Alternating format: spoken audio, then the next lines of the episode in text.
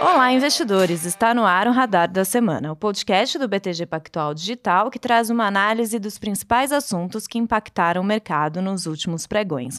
Eu sou Marcele Gutierrez e estou aqui com o Gerson Zanlorenzi. Olá, Marcele, bom dia. Começando mais um podcast nosso, nossa tradicional quinta-feira, super animada, agenda cheia de coisa para a gente comentar: balanços, Copom, mercado internacional. Nada melhor que um radar da semana para a turma estar tá bem informada.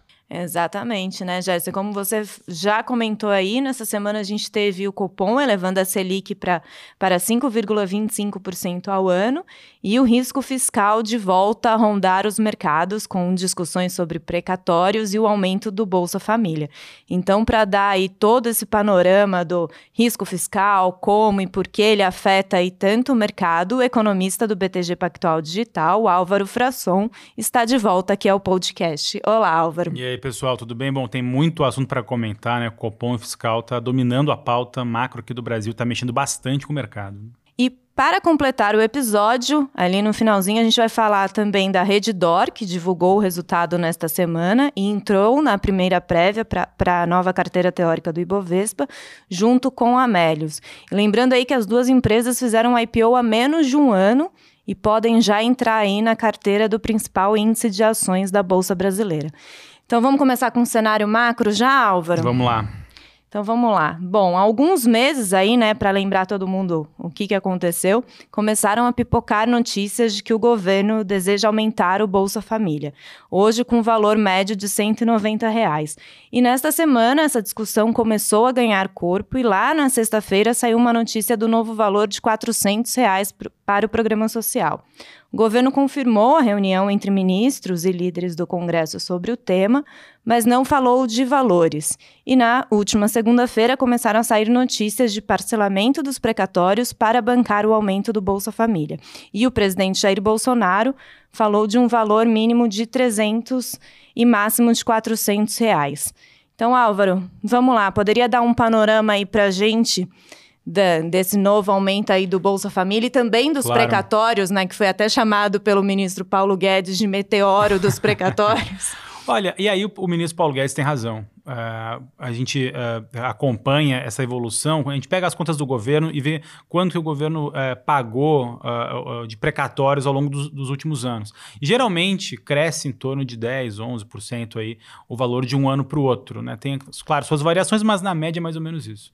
Bom, uh, o, o, que o, o, que o STF acabou determinando para o governo pagar em 2022 foi um crescimento de 66% de um ano para o outro, ou de 21 para 22. Ou seja, realmente é, é um salto de quase 60 bilhões para 90 bilhões de um ano para o outro. Isso é muito significativo, isso de, de fato dificulta o governo a, a, cumprir o teto de gastos. Então, o ministro Paulo Guedes tem razão que, esse, que foi um meteoro mesmo esse valor de precatórios.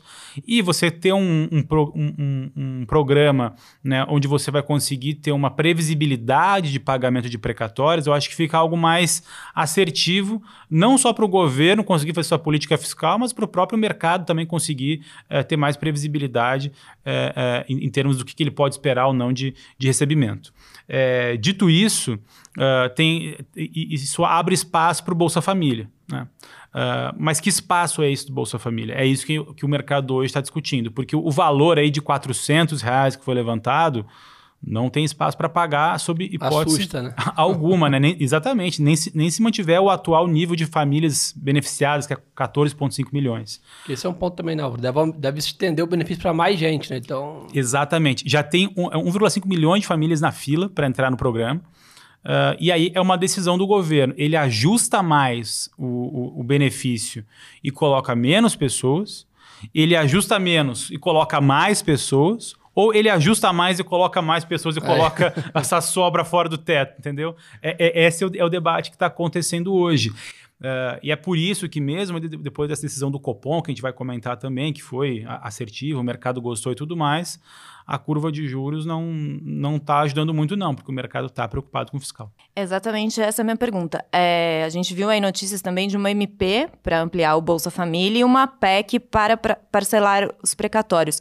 Isso pode configurar aí um rompimento do teto de gastos ou o governo tentando burlar? Para abrir esse espaço? É, ainda não está claro para a gente, a gente está fazendo todos os estudos, mas o que de uma certa forma preocupa o mercado é a PEC dos precatórios prevê uh, um fundo onde o, a fonte de financiamento é, é, não só o parcelamento de precatórios, mas é, é você ter ali uma venda de estatais e de imóveis para financiar parte desse aumento do Bolsa Família. É, vendas de estatais e imóveis é uma receita não recorrente. Né? Só que o, o, Bolsa Família é uma despesa corrente. E você não pode, segundo a lei de responsabilidade fiscal, financiar uma despesa corrente com receita não recorrente.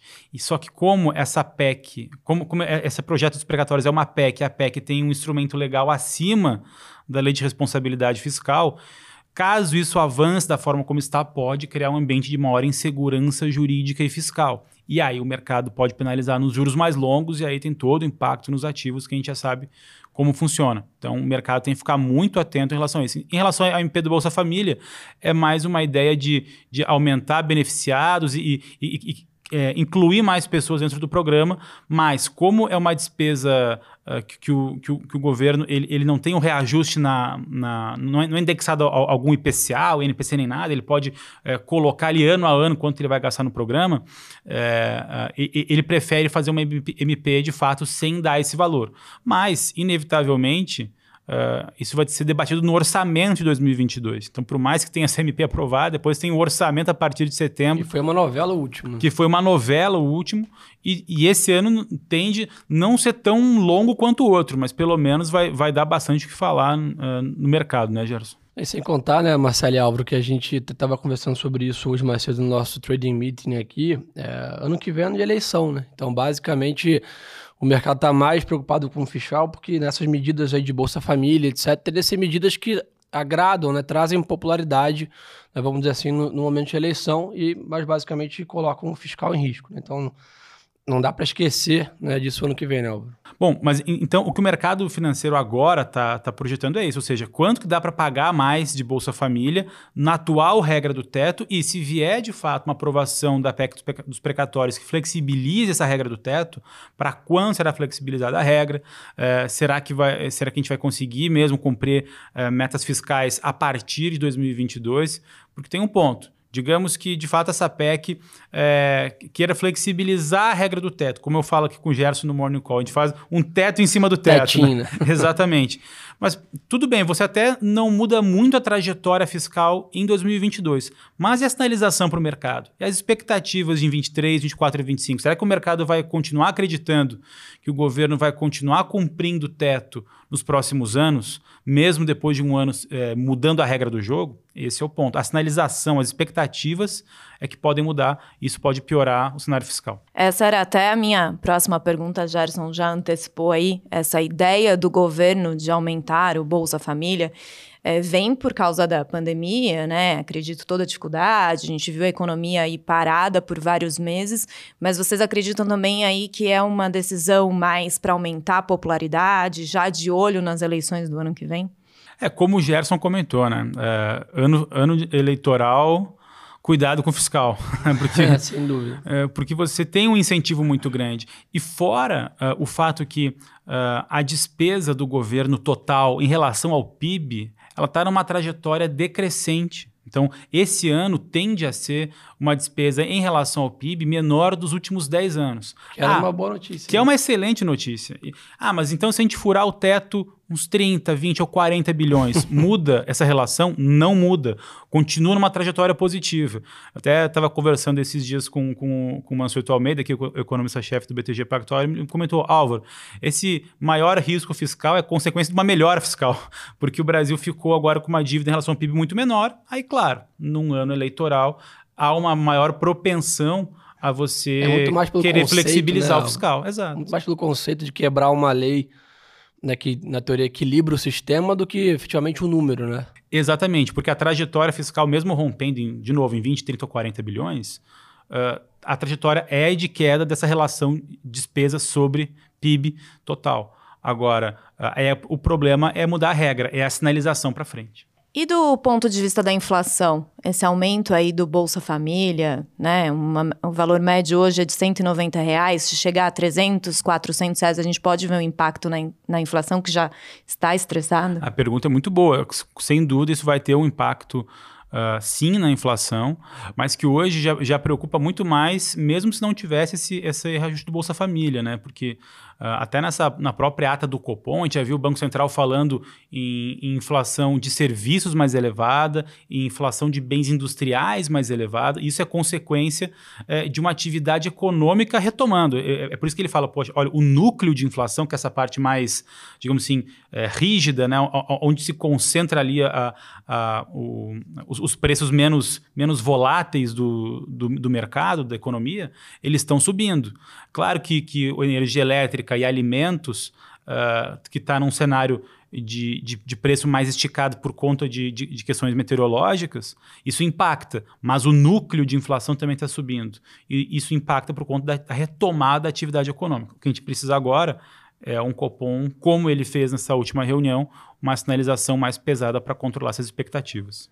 Então vamos falar de Copom. O que, que vocês acharam aí? A Selic subiu para 5,25%, que já era esperado. A gente até conversou no último podcast aí sobre essa sinalização. E como você já tinha mencionado, né, Álvaro, o tom do comunicado veio um pouco mais forte, vamos dizer assim, né? O Banco Central parou de o Copom parou de falar de tom neutro, tá aí com um tom mais de aumento da taxa de juros. Como que vocês viram essa decisão? Ainda bem que esse podcast é só áudio, que senão fosse vídeo o Álvaro tava com a plaquinha aqui de, de eu avisei aqui, no, que ele já veio falando isso aí faz tempo. Ah, e, e, o legal é porque o Gerson já, já tem algum tempo, né? Que a gente faz uma live toda reunião após o Copom. E, e, e, não é novidade, né? Que a gente já, a gente já digamos, dá uma sinalização para o próximo e, e, o cenário, graças a Deus, sempre está assertivo dentro da nossa análise. Des, foi na mosca dessa vez, dessa, né? Dessa vez foi na mosca. Bom, olha, o, o, Banco Central ele deu um, de novo um cavalo de pau no comunicado, né? Ou seja, no último ele saiu do parcial, foi para o neutro e agora ele saiu do neutro e foi acima do neutro. De uma certa forma, isso é, é uma é uma certa confissão indireta do, dos próprios formuladores ali de política monetária do Banco Central, que olha, pessoal, realmente a gente ficou muito tempo no 2%, a gente ficou muito tempo no Ford Guidance, muito tempo no termo parcial, e agora em dois comunicados eu precisei sair do parcial por neutro e do neutro acima do neutro. É, então, isso, digamos assim, é o lado é, é, complicado da comunicação do Banco Central, que talvez ele precisa é, melhorar daqui para frente. No entanto, o que nos interessa, que é controle de expectativa de inflação, o Banco Central conseguiu atuar bem. Ele, ele, mostrou que agora a inflação não é mais transitória, né? Uh, ele disse que vai fazer mais 1% na reunião de setembro, já vai colocar o juro acima do neutro. Então, ele já, acho que uh, ele quer antecipar um ciclo de alta de juros para não ter que aumentar juros de novo em 2022, porque também é ano eleitoral. Claro, uh, a gente está para votar, um, um, um, votar não, mas para é, votar no, no plenário do STF, né, a questão da autonomia do Banco Central, que aí, claro, gera uma maior independência uh, para o Roberto Campos e sua equipe colocar os juros aonde quiser em 2022. Mas ainda assim, ano eleitoral também não é muito interessante você aumentar juros, não. Né? Ano eleitoral é, é, vamos dizer, um aumento de juros é mais negativo ou no ano eleitoral é melhor estar com a casa arrumadinha, inflação sob controle? Qual que é a ideia? Exatamente. É, é que você só vai conseguir é, a, ter uma inflação mais controlada lá em 2000, eh, lá em, lá em outubro de 2022, se você começar a aumentar juros agora. Então, se você aumentar juros um, um, dois, três meses antes, que você não vai conseguir controlar as expectativas de uma inflação de 12 meses. Então, o, o Banco Central, na minha visão, ele está se antecipando, está fazendo um movimento mais elevado. Aqui no BTG Pactual, a gente tem uma, estimativa de Selic a 7,5% para o final desse ano. Uh, ou seja, é, é 1% em setembro, 7,5% em outubro, e meio em dezembro. Esse é, nosso, é o nosso ritmo de ciclo de alta para a Selic até o final do ano. Boa, e acho que sem contar, né, Álvaro, que esse, a, a, o mercado está bem de olho em outros fatores também, né? A questão dessa, dessas projeções, né? Estamos aí de olho, talvez, bandeira 2 de, de, de, luz continuando até o final do ano, essa, esse frio que deve dar um boom nas commodities, somado né, a essa questão também do Bolsa Família. Então, basicamente, nesse assunto de inflação, né, a gente tem até recomendado, você também recomendou muito bem os investidores terem títulos de PCA, etc. Exatamente, exatamente. Aqui no Brasil.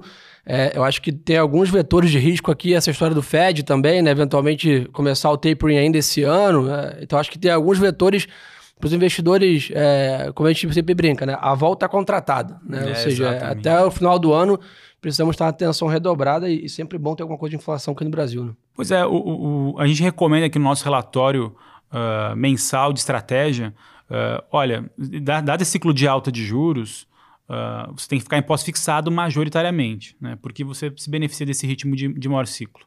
Se você quer se proteger da inflação, Uh, dado esse risco político aqui no Brasil, esse risco fiscal, esse risco internacional, como você bem comentou, com o Banco Central americano podendo retirar os estímulos daqui a pouco, não fica alocado inflação com uma duration, com vencimento muito longo, fica ali no meio da curva, onde você está bem protegido. Então, essa é a nossa recomendação dessa esse link do macro com produto com renda fixa, fica em pós-fixado, fica em inflação eh, em vencimentos e durations de médio uh, prazo, que você está bem protegido. Não vá para pré-fixado, ainda não é um bom momento. Uh, inflação de longo prazo até pode ficar posicionado, mas saiba que é uma volatilidade muito grande. O carrego está alto, né? Exatamente. E Gerson, já que você já falou aí de volatilidade, a gente viu nessa semana, né, todas essas notícias de precatórios, Bolsa Família, o Ibovespa ficou ali na sexta-feira da semana passada, caiu 3%, depois subiu, caiu um pouco, no acumulado da semana até agora sobe apenas 0,2%. E ao mesmo tempo a gente está no meio da temporada de balanços, mas não dá para olhar só os resultados, né? Então, você poderia explicar um pouco aí o que, que significa esse risco fiscal, esses outros fatores macro aí, como que pegam na bolsa, né? Porque às vezes a gente vê um resultado, saiu da empresa positivo, mas a bolsa não anda. Acho que é o famoso cabo de guerra, né? A gente está vendo de um lado uma temporada de balanço bem positiva, numa mesma dinâmica do mercado internacional, o mercado americano teve uma temporada de balanço muito forte, batemos máximas históricas lá fora, né? E aqui no Brasil a temporada de balanço também vem surpreendendo positivamente, né? Ou pelo menos sem nenhum grande setor decepcionando, vamos dizer assim. Mas eu, como o Álvaro fala, né? No final do dia, o risco Brasil pesa muito, né? Então, se a gente né, imaginar que as empresas vão enfrentar isso, tudo que a gente está comentando aqui de cenário fiscal, taxa de juros, são coisas que impactam as empresas anos à frente, né? Então, como o mercado sempre faz projeções, já havia uma grande projeção que esse balanço desse segundo tri seria mais forte, né? Com retomada econômica, o Brasil começou a reabrir a economia, então, basicamente, está concretizando uma expectativa que já era boa. Então, claro, ajuda. Mas a percepção é as decisões atuais de quadro de juros, inflação e risco fiscal vão impactar os próximos 12 meses. É isso que o mercado fica é, é dividido para aumentar as posições. E também vale ressaltar, né, Marcelo, que você sempre comenta muito bem, o gringo saiu do mercado aqui né, no, no secundário, né? Tem entrado firme aqui, está no primário, mas no secundário saiu bem né, e basicamente pesa na liquidez. A gente viu o investidor estrangeiro tirou 7 bi, se não me engano, né? Mas basicamente isso também tem pesado. A boa notícia é, no final do dia, é o que a gente fala, o que vai ditar ritmo daqui 2, 3, 5 anos é o resultado das companhias. Então, preferia muito mais, né, talvez o cenário atual, né, que é balanços bons e o fiscal e Brasil e teto, isso se ajusta com o tempo, do que o contrário, né? O Brasil com o cenário fiscal adequado, mas a economia colapsada, vamos dizer assim, né? Então, acho que, mas sem dúvida, enquanto não resolver essa tempestade, a gente não vai conseguir buscar os 140 mil pontos, não. É, aí só para puxei aqui, o Gerson já mencionou aí os estrangeiros, puxei aqui no, no, nosso arquivo. Em julho, o saque líquido do investidor estrangeiro da Bolsa foi negativo em 8,25 bilhões de reais. Então, saiu aí todo esse montante. E na sexta-feira, dia 30, né, quando a bolsa caiu 3%, só naquele dia os saques somaram 2,13 bilhões de reais. Impressionante. E muito foi para os IPOs, né, Gerson? Acho que muito aí foi. É, o mercado primário está bem aquecido, né? A gente está numa média de 3 a 4 IPOs por semana. A gente está aqui no mercado há mais tempo. Isso no Brasil era é, impensável, né? Eu acho que isso, por um lado, né, muitos investidores vendo boas oportunidades novas no mercado acabam realizando primário, entrando, né, realizando secundário, desculpa, e entrando no primário nos IPOs. Mas no final do dia acho que é muito legal, bom, né, interessante ver o Brasil crescendo, cada dia com mais empresas, mais setores. Né? Hoje começou a negociar a Raizen, é um IPO gigantesco. O Brasil está com apetite para todos os tamanhos de IPO, todos os tamanhos de setor, que eu acho bem legal. É, isso, isso é muito bacana, né? Porque mostra uma outra fase do mercado financeiro brasileiro, né? A gente teve um período ali de. Entre... criança cresceu, né? Exatamente. ali entre 2000 e, uh, uh, 2009, 2017, uma certa estagnação em, em, em volume negociado, número de pessoas entrando no mercado, empresas abrindo capital. Nos últimos 4, 5 anos, esse movimento todo de juro longo mais baixo, que saiu lá do 16, 18 para o 9, uh, foi o que permitiu, digamos assim, essa acho que essa trajetória mais ascendente, tanto de empresas entrando na bolsa e pessoas físicas também entrando. Então, acho que é um movimento estrutural. A gente espera que, para esse estrutural continuar daqui para frente, que não mexam nas expectativas de juro de longo prazo aqui no Brasil. E já que a gente já falou de IPOs, né, no fim do ano passado, duas empresas estrearam, a Redditor em dezembro de 2020 e a Melius em novembro. E as duas empresas já entraram na primeira prévia da carteira teórica do Ibovespa, que será válida para o período de setembro a dezembro deste ano. Assim, só para explicar, a, a B3 renova a cada quatro meses né, as ações que compõem a carteira do Ibovespa. E antes de divulgar a carteira, ela divulga três prévias, indicando aí quais papéis devem fazer parte. Na prévia que saiu, a primeira de, é, nesta semana, a B3 incluiu cinco papéis: Alpargatas PN, Banco Inter PN, Banco Pan PN, Melius ON e Redditor ON. E foram exatamente essas duas últimas que chamaram a atenção, porque são ações listadas há menos de um ano na B3. Então, Gerson, queria entender assim que você explicasse o que significa uma empresa já entrar no Ibovespa, né, que é o principal índice aí de ações da bolsa? É, quando a empresa entra no índice, quer dizer que ela cumpriu alguns requisitos, vamos dizer assim, seja de liquidez, de tamanho, de governança, N fatores que dão um holofote para a companhia. Né? Acho que isso é muito interessante, como a gente vê drasticamente o aumento de volume de negociação desses papéis, porque muitos fundos passivos, né, como os ETFs, inclusive o BTG, tem um o ETF mais barato do mercado, o IBOB11, tá? que segue o Ibovespa, e basicamente ele precisa comprar a nesse caso para incluir dentro do seu, do seu ETF que segue o índice. Então a gente tem um aumento de liquidez interessante nos papéis, sem contar, como eu falei, desse holofote, né? Abre lá quais são os papéis do índice, tá lá né? em eventos, em banners, em marketing, isso ajuda muito né, é, é, a trazer força. O que significa isso? Quer dizer que a empresa está demandada, seja pelo investidor pessoa física, pelo institucional, pelo investidor estrangeiro. A empresa está com apetite, está chamando a atenção, tanto que ela, faz, ela pode participar do seleto grupo que compõe o principal né, índice aqui é, do Brasil. E acho que e o que é legal ver essa questão que você comentou, quão rápido, né, do IPO para o índice em tão pouco tempo. Acho que isso foi o que o Álvaro falou, né? A gente ficou muito tempo refém aqui no Brasil de Petro, Vale e bancos, né? Que é aquela antiga bolsa nossa aqui que tinha liquidez. Isso mudou muito. É, isso nos deixa é, é animados, os investidores procurando outros setores, procurando outras empresas. Né? Isso que leva a essa rapidez. Né? O Brasil era carente desse setor, por exemplo, de, de saúde aqui no Brasil, de hospitais, de listados, por exemplo. A Redditor era um grande player. Na, no primeiro momento que veio, o mercado já baita ficou de olho. Né? E outra coisa, a Redditor vem entregando muito bem né, o que prometeu. Né? Desde o IPO, né, boa parte da captação era para ser destinada à compra de leite, né, compra de outros hospitais. Em um ano, a meta era comprar mil leitos, se eu não me engano, ela comprou já isso em seis meses. Né? Então, em aquisições ontem mesmo anunciou um outro hospital. Então, acho que isso tudo traz né, headlines, como a gente chama, positivos para a companhia e chama atenção. E aí começa a negociação de opção, de alavancagem, de operações. Um ponto importante, né? Muitas opções, por exemplo, começam a ter mais liquidez ou até poderem existir só depois que estão no índice. Né? Então, acho que isso é, é, é, é só traz benefícios para a companhia e essa rapidez, tanto da Melius quanto da Redditor, mostra setores novos na Bolsa, estão muito aquecidos, né? com, claro, com atividade bem diferente aqui das duas empresas, mas que os investidores estão animados para diversificar o portfólio em setores e empresas que nem tinham negociação aqui no Brasil antes ou com volume muito baixo. Né? E Gerson, você já falou um pouco aí de Redditor, ela divulgou o balanço nesta semana, muito né? Muito forte. Né? Uma receita de mais de 5 bilhões de reais e um EBITDA de 1,24 bilhão de reais. Então aí você já falou um balanço muito forte, mas como que veio esse resultado aí? O que, que é, Eu acho que o setor de saúde, né, tem, está aquecido por uma razão óbvia, né? Estamos no meio de uma pandemia ainda, com alta demanda por exames laboratoriais, internações e etc., o que deixa aí o mercado aquecido, o setor como um todo. É, mas basicamente, como eu comentei, Redditor vem realizando uma excelente é, expansão em aquisições. Né? Vem comprando grandes hospitais por todo o Brasil. E a grande magia da Redditor, o checkmate dela é isso. Né? Ela tem toda uma atmosfera ali, um, um ecossistema hospitalar muito rentável, onde ele basicamente compra uma operação que já existe e transforma essa operação quase 30% melhor do que ela era antes da gestão DOR, vamos dizer assim. Então, basicamente, essa é a grande questão que o mercado tem gostado, é ver bons números e que o que foi prometido no IPO está sendo concretizado. Legal. Bom, para encerrar o nosso episódio, queria um panorama assim.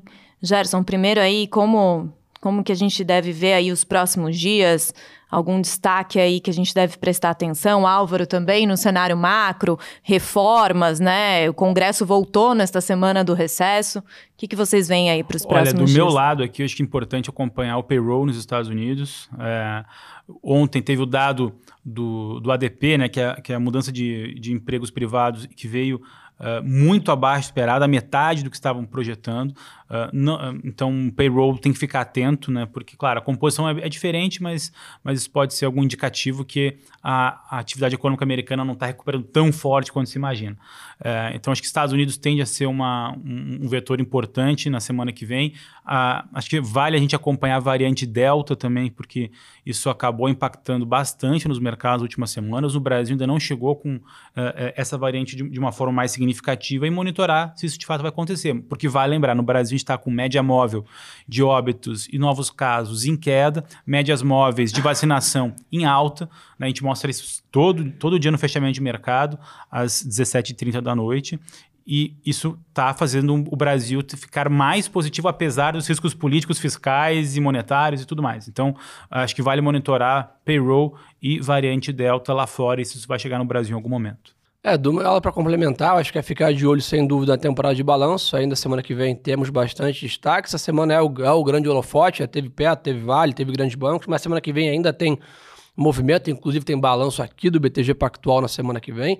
Então acho que vale a pena monitorar isso de perto. E como o Álvaro falou já de resto ali, é só realmente ficar com os olhos bem abertos aí para essa agenda política em Brasília, que tem travado valor, né? Tem coisa que destrava valor, tem coisas que travam valor. Isso ainda tem travado essa nossa agenda aqui, Marcelo. Legal. Bom, mais um episódio do podcast Radar da Semana no Ar.